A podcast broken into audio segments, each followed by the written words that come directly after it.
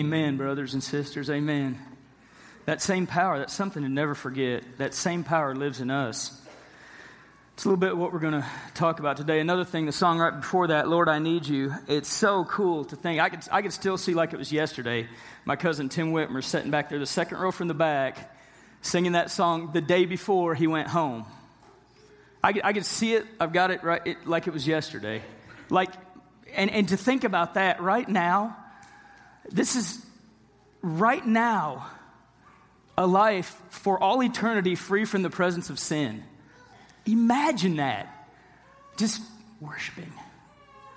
No worrying about sin, job, work, ball games here, there, wherever, just all of that. It's incredible. Turn with me, if you will, to 1 Corinthians, 1 Corinthians chapter 5. 1 Corinthians chapter 5. We didn't have a whole lot of. Um, I should have stood up and done this during uh, praise and sharing as you're turning. I'll share this story real quick. Yesterday, Rose and I and, and Katie were working at, at the house in Washington, and the register vents were just filthy. I mean, filthy doesn't even get it. So I told Rose, I said, I could just take these to a car wash. Let's go to the car wash. And so I ran down to the car wash on oh, 57 South, just a little ways from uh, down there, but kind of before Daviess County Tire. And I was in there and I took them all out of the trunk and I washed the car too while I was at it. But I mean, just the filth and grime I got off there, that'd be another sermon in itself. But there was a, a young guy outside, and it was funny to think most, most people might think, man, just a, just a thug, you know? He had his hair kind of up and I don't know, I don't know what you call him, these things. He was, and he has music, you know, pretty loud. And he was washing his car. And I just, you know, most of you know me pretty well. I'll talk to anyone, literally anyone. and I went out there and I just said hi. And I mean, you should have seen his face. He was a uh, Haitian guy. His face just lit up. He's like, hi. And we're going to talk about judging today and different things. So he was playing a song from 1987 back when I was in high school. That's all we'll say about the song. Anyways, I was like, this is my one of my absolute favorite songs ever. He's like, oh, really? I'll turn it up. And I was like, yeah, oh, yeah. And we visit, just visited with him a while. And I said, this, this thing came out 30 years ago. And we just shared, talked about his car and whatnot. And I had to get back to my work and, and him to his. But as I was leaving, as I was driving out, he was over here by the, the vacuum cleaners, kind of over on the side.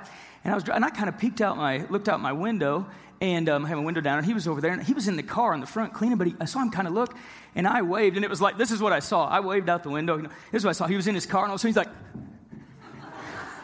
I mean, Mary Jo Holsopple shared a couple weeks, a month ago, a while ago, about our words and how they affect people and live. And that I should have stood up and shared this during uh, praise and sharing or prayer requests, and I didn't. But just an encouragement, man. Talk to people. We have the words of God, the power in our in our lips, in our mouth, to share. Just to share.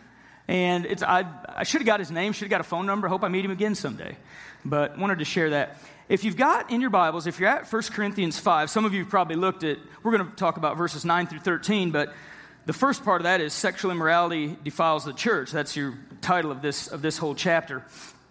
Something else before we get into the word. Think about, be thinking about this, or maybe get something in your mind. What is one of or the most taken out of context or applied wrong verse or verse, probably possibly a couple, that you've ever heard throughout your lifetime. Think about that as we, we'll get into that. That'll be later on, but be thinking about that a little bit. What is a verse from the scripture that you've heard? Maybe there's several. I've got, I've got one in my mind when I, so that's the kind of a little bit of homework as we're, as we're going through this. 1 Corinthians 5, I'm going to start with verse 9. Anytime we're talking about the church in Corinth, it's pretty safe to say we can think about, man, a mess, a mess of a church. But that's why God, Paul, that's why God sent Paul to Corinth. If you remember, Corinth was a seaport, a huge, bustling city 2,000 years ago. And Paul, God sent Paul there specifically to take the Bible there and to take the word of uh, the gospel there. But oftentimes we think of it, this church was had a lot of, a lot of things going on. But you know what? Sin is sin. Amen? Sin is sin. All sin is black before God. Whether the consequences look far more evil or devastating here on earth or whatever. Sin is sin, period, end of story. Granted, we have different consequences, we know that. Verse 9 I wrote to you in my letter not to associate with sexually immoral people. Let's stop there. I wrote to you in my letter not to associate with sexually immoral people. Paul had written a previous letter, obviously, because he's written this, to the church in Corinth, telling them not to associate with the immoral. So he had wrote a previous letter. He says this. We have only two letters in our Bible, two letters to the church in Corinth. That's all we have. And obviously, right now, we're in First Corinthians. So, put it this way, brothers and sisters. We're in the first letter that God put in our Bible. Scholars believe that Paul may have written four or five letters to this church in Corinth over different times about different things they had, different sin issues that they had gotten into. We only have two of those. But Paul is directing attention to this. He's saying, I wrote to you in this first letter not to associate with sexually immoral people. Obviously, this is, he might have written other things, we don't know, but obviously, he wrote to them about that. So, the large, the huge factor here was the sexually immoral in the church. Keep that in mind. As we go to the second part of this, I wrote to you in my letter not to associate with sexually immoral people. Look at verse 10. Not at all, not at all meaning the sexually immoral of the world. Look at that, brothers and sisters. Not at all the sexually immoral of the world. So we see that the church in Corinth had evidently or obviously misinterpreted his first letter what his intentions were in that first letter. They had stopped having contact with the unsaved in the world while continuing, they continued on to tolerate the sin right there in the church. And this is something that's very important, very interesting. To tolerate sin was, in those days, it is today, it's very, very dangerous.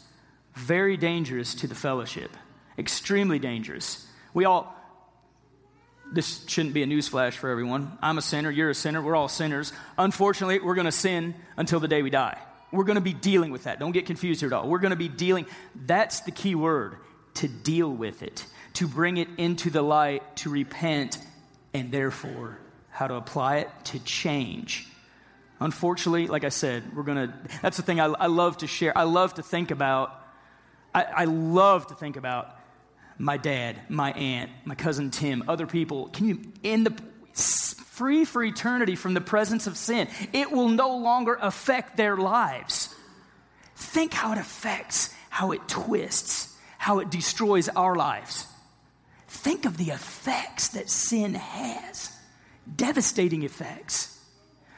Paul was talking about the sexually immoral within the church. As he says clearly here in verse 10, not at all meaning the sexually immoral of this world. And notice he includes at the end of verse 10 or 10b, if you'd say, or the greedy and swindlers or idolaters, since then you would need to go out of the world.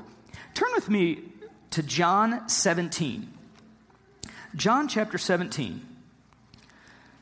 This is, chapter 17 is one of the chapters during the Last Supper.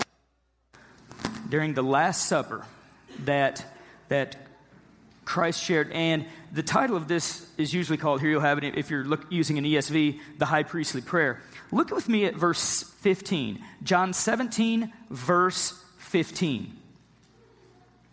I do not ask, this is this whole chapter, if, you if you have a red letter edition, this whole chapter is in red. The entire chapter is Christ's words, Christ praying for the disciples. Verse 15 I do not ask that you take them out of the world, but that you keep them from the evil one. Christ's prayer for his disciples, not to take them out of the world. Our desire, our longing, the song that was played right before the service start, Home by Chris Tomlin. Our de- in, in the worst English I can possibly use, this ain't home, folks. This ain't home. If you're a Christian, th- this ain't it, and it never will be. And so many times we try to medicate our issue, our sin issue with whatever we can to keep us busier, to get more stuff, things, be entertainment, whatever we can. We try to medicate, medicate it a lot of times with that. This isn't home. And Christ says there in verse 15, I do not ask that you take them out of the world, but that you keep them from the evil one. If you think about that prayer in context, what those 11 disciples at that time, what they were going to go through in the next years, most of them killed, dispersed from Jerusalem so, for one reason so that the message, the gospel of Jesus Christ, could go out into the world. That's why we all have a job, we all have a task to do. We are in this world, and our task is to be sharing the gospel of Jesus Christ with others, with the unsaved. And notice how, how Paul, how he uses that there and includes many of those other, those other sins there in, in verse 10. So he doesn't just talk about, in that first letter that he brings attention to in verse 9, he was talking clearly about the sin of sexual immorality, but he also includes, or the greedy and swindlers, or idolaters, uh, numerous things he brings out. But then you would need to go, since then you would need to go out of the world. Go out of the world to get free from the presence of, we're never going to be free from the presence of sin in our lifetime. We never are. Until we're home, in our eternal home in heaven, it's going to affect us and everyone around us. Let's move on to verse 11. Verse 11. But now I am writing to you not to associate with anyone, look at the next words, who bears the name of brother but now, in this letter, I'd written to you in my, in my first letter, now I'm writing to you not to associate with anyone who bears the name of brother. So now Paul is bringing, he's fine tuning it, he's bringing even more clarity to what his intentions were in that first letter, in his previous letter. He was talking about those inside the church. Inside the church. The rest of verse 11. If he is guilty of sexual immorality or greed or is an idolater, reviler, drunkard, or swindler, Paul expected, his expectations were that the Corinthians would disassociate, to be separate with all who said they were brothers, who said they were Christians, but had a consistent pattern of sin. There was no change in their life.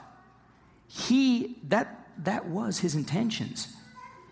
Now an application here very simply put one's words as well as one's walk need to line up amen this is something that's very very we don't realize it it's very very easy for the world to pick up on that very easy when our walk does not line up with our actions.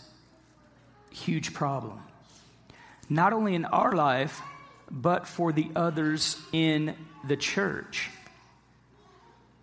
Very important, brothers and sisters. Notice how Paul expands the list. Again, he expands it and includes many other kinds of sinners. And notice the end of this in verse 11. Not even to eat with such a one. In those days, the, the meal was a huge, a very big sign of acceptance and fellowship.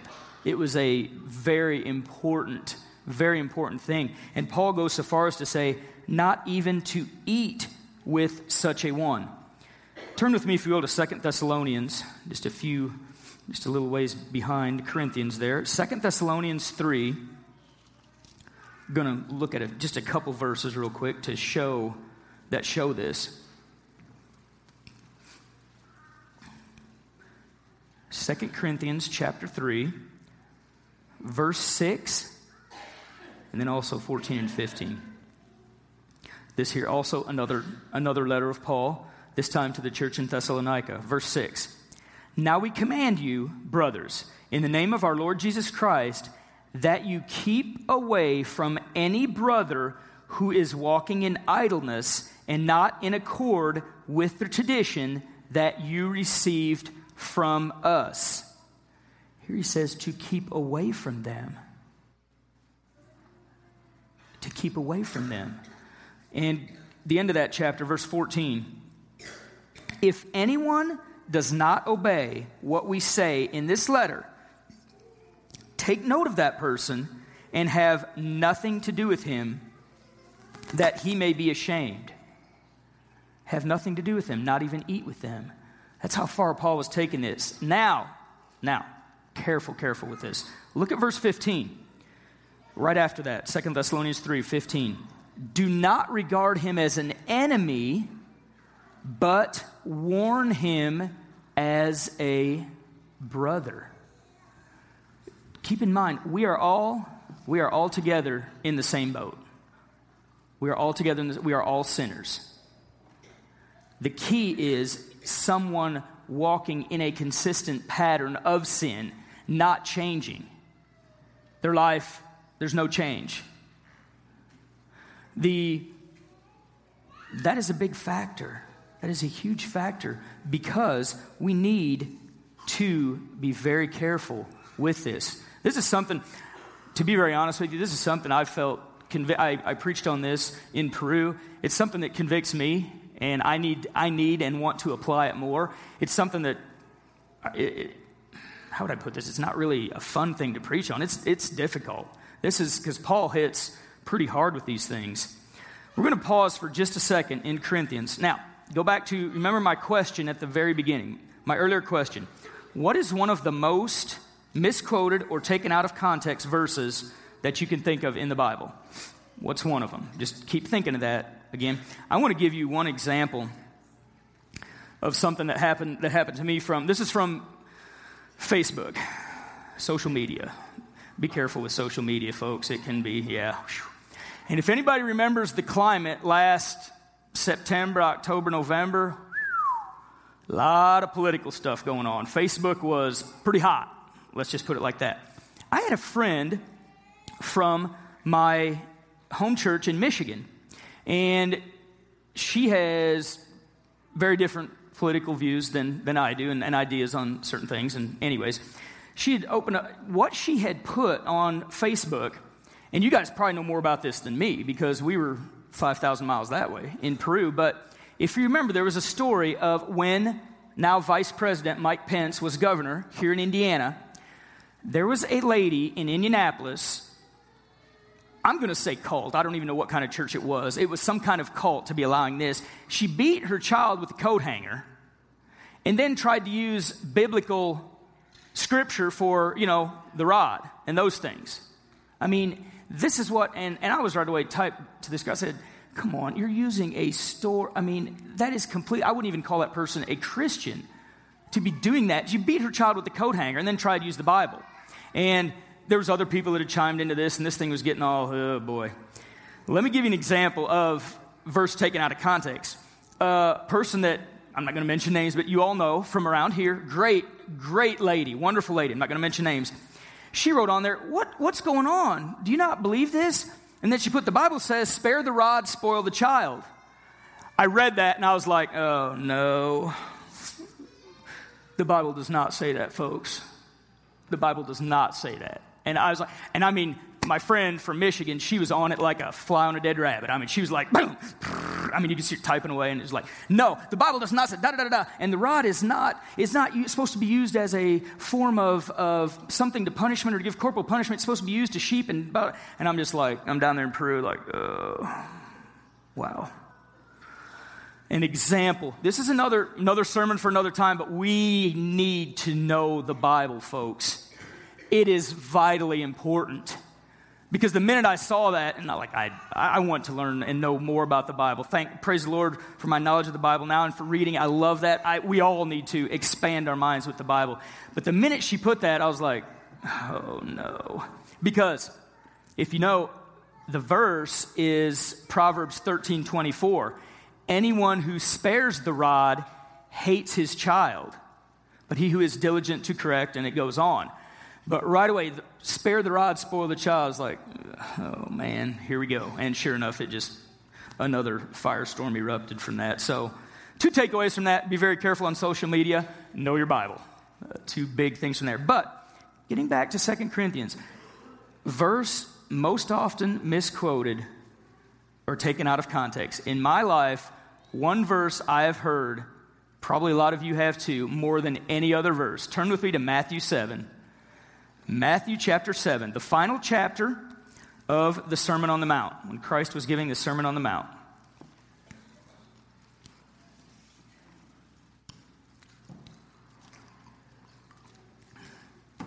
Maybe some of you have thought about when I asked that question, maybe some of you have even thought about this verse. But this, for me personally, this is the one I've heard taken out of context more often than not. Matthew 7, verse 1. Judge not that you not you be not judged.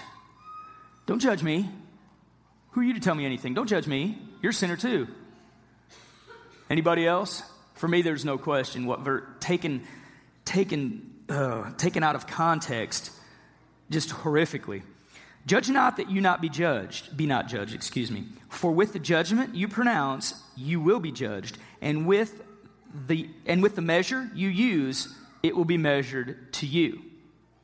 I want to take just a moment to read a, a part of a commentary. One of my favorite Bible scholars, I like to read what he, his opinion on things a lot.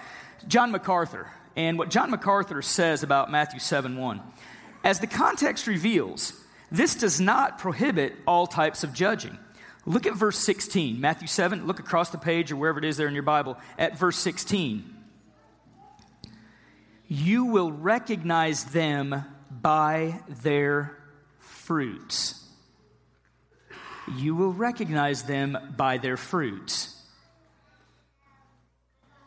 Are grapes gathered from thorn bushes or figs from thistles? So, this does not prohibit all types of judging because we will know people by their fruits. There is a righteous type of judgment we are supposed to exercise with careful discernment. If you're taking notes at all, you can write down John. You don't have to turn there with me. I'm going to read it quickly. John 7, verse 24. John 7, verse 24. Do not judge by appearances, but judge with right judgment. Do not judge by appearances, but judge with right judgment. And back in Matthew 7, verse 16, you will recognize them by their fruits. As Christians, we should be known for our fruit, our work, what we do. When someone is possibly not invited to a certain meeting with other businessmen, and you hear, you know, you hear, ugh, no, that's, that's one of the most dishonest businessmen around. And he sits out there with those Mennonites and thinks he's righteous. Problem. Huge problem. Big problem. I've heard that. I've heard that in a couple months since we've been back. I've heard those very words. It's a conviction thing for me that, you know, with a lot of prayer and discernment, need to go talk to someone, obviously. But heard that, that very thing I just told you sits out there. The, and the way, the facial expression sits out there. With those, this person didn't know where I, it was awesome. This person didn't know where I go to church, went to church. Sits out there with those Mennonites and thinks they're holy. Did that. Sits out there with those Mennonites. Does that bother you? It should. It should bother you as a Christian in a righteous way. It should cause a oh, little, man, wow. Ooh, it's bad. Now, Moving on in MacArthur's commentary, one more thing. Censorious, hypocritical, self righteous, or other types of unfair judgments are forbidden. But in order to fulfill the commands that follow, it is necessary to discern dogs and swine. Look in verse 6. We're still in Matthew 7. Look in verse 6. Do not give dogs what is holy, and do not throw your pearls before pigs lest they trample them underfoot and turn to attack you. It is necessary to discern dogs and swine from one's own brethren. Look back at verses 3 to 5 here. Why do you see the speck that is in your brother's eye? Christ was talking about the church, believers. Why do you see the speck that is in your brother's eye, but do not notice the log that is in your own eye? Or how can you say to your brother, Let me take the speck out of your eye when there is the log in your own eye? You hypocrite, first take the log out of your own eye, and then you will see clearly to take the speck out of your brother's eye. First, first take the speck out of your eye, then you will see clearly. Because as the body of Christ, we are supposed to be edifying one another, praying for one another, lifting each other up, working with one another. These are the things we're supposed to be doing. Talking to one another, bringing pride. I believe our pride is kind of like Paul wrote about money. It is a root, or almost the root, of all kinds of evil because our pride gets in the way. Our we worry about the response of another person. The thing to remember, I've, I've touched on it already this morning, we're all in the same boat. We're all sinners. We all have sin in our life. We all have. And the one thing, the biggest thing the enemy doesn't want is that sin, whatever that sin is, brought out into the light. He wants to keep it in the darkness.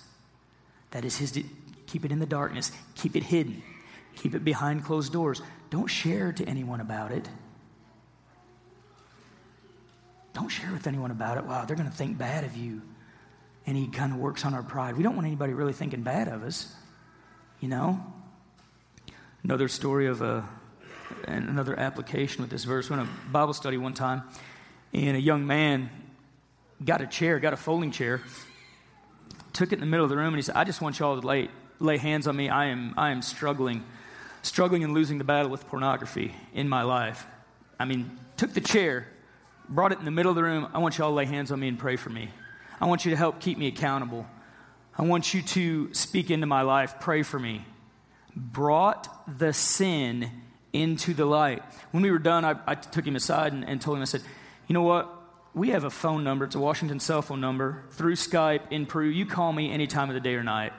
It Doesn't matter. I, I want to pray for you, help, help hold you accountable, and help edify you. That is the very thing the enemy does not want. He wants our sin hidden in the darkness. Let's go back to 1 Corinthians and get into these last couple verses. 1 Corinthians 5, verse 12. For what have I to do with judging outsiders? Is it not those inside the church whom you are to judge? Paul's intentions never, never were for himself nor the church to be judges of those outside the church. Those outside the church are for evangelism, witnessing, sharing the good news of Jesus Christ. There, there is a difference, a big difference that sometimes, I've, I've caught myself doing this, sometimes we want to play Holy Spirit. Like, well, they should be doing this, that, and the other. Yeah, maybe they should, in your opinion. Is your opinion going to ever draw them any closer to Christ? No. It might draw them closer to you, that's kind of the def- definition of legalism, if you will. When you get into legalism, that's all legalism really does is draws a person closer to the one doing the making up the rules. It's really all it does. Sure, it needs to be this length, the rest is, and there are verses, there is importance of modesty. Why not teach someone the gospel, present the good news to them? After conversion, allow the Holy Spirit to work. And I'm don't think in any way I'm preaching like I know this. I, am conv- I've played Holy Spirit before, you know, and it's just for the, it's a dangerous place for us to be as a church. We are to. Is it not those inside the church whom you are to judge? But we think of so many times we think of judging, church discipline, those things. It, it has a usually when you hear those words, it has a negative connotation We kind of think of that, whoa, hang on, what's going on? It shouldn't. Unfortunately, it does, because so often it's done in an incorrect way. It should not have a negative, a negative implication, because it should be done in a helpful, brother to brother, two people walking alongside, restorative way. That's the other thing as far as looking at, excuse me, relationships that's where it is so important for us to be working in and speaking truth in each other's lives. And sometimes it's not easy. I've two, two applications I can make in my own life with two people. One was a guy named John McMahon in, when I was in China teaching. And this guy, I mean, there were several times he told me stuff that I didn't really want to hear. You know, I was 24, 25. I knew most what I needed to know. Or you tell me anything, you know? And I look back on those times now, and I even realized it then too. He cares about me. He's speaking truth into my life. Another one you guys know very well, my best friend, Bryant Knapp.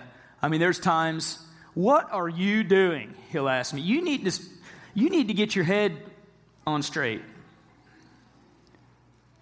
And it's like, but I know he is my friend and my brother in Christ.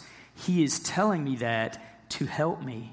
And that's the thing why it's so important relationship in the church, where you have that relationship with another man, another woman, brother sister in Christ, and that openness to share, to look for that, to purify the church.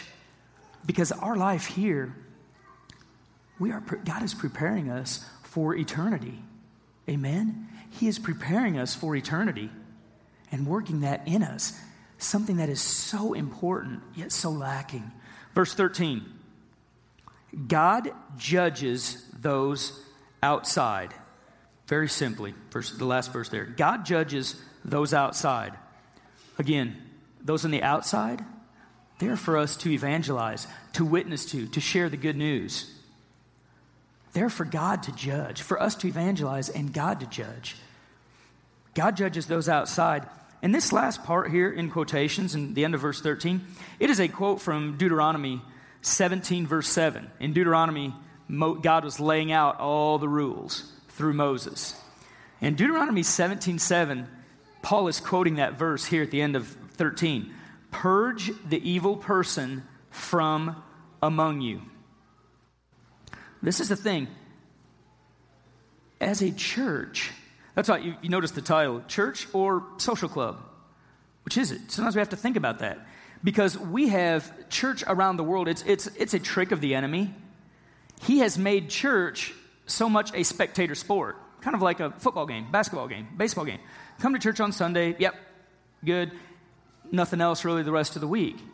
That is a trick. That is what the enemy desires to do. Folks, we have work to do. There is work that God has given us to edify, to purify, to lift up in a restorative manner. And after that, if there is still no change in the person, that is when verse 13 might come into effect. Purge the evil person from among you. Just a consistent, after someone has been, has been approached, talked to, prayed for, after, after whatever means have been exhausted because the number one goal should be restoration. Amen? Should be restoration. A brother or sister walking alongside us in the same path, doing the same things. I just encourage you some, some practical application. Prayer, of course, is one thing, but, and we often Prayer is important, don't get me wrong. But we need to take action aside from prayer too. Be looking for someone. Maybe not, maybe it's not a person from this church. Doesn't have to be. It'd be probably be a good thing if it was as well. Looking for someone to speak life, to speak truth into your life.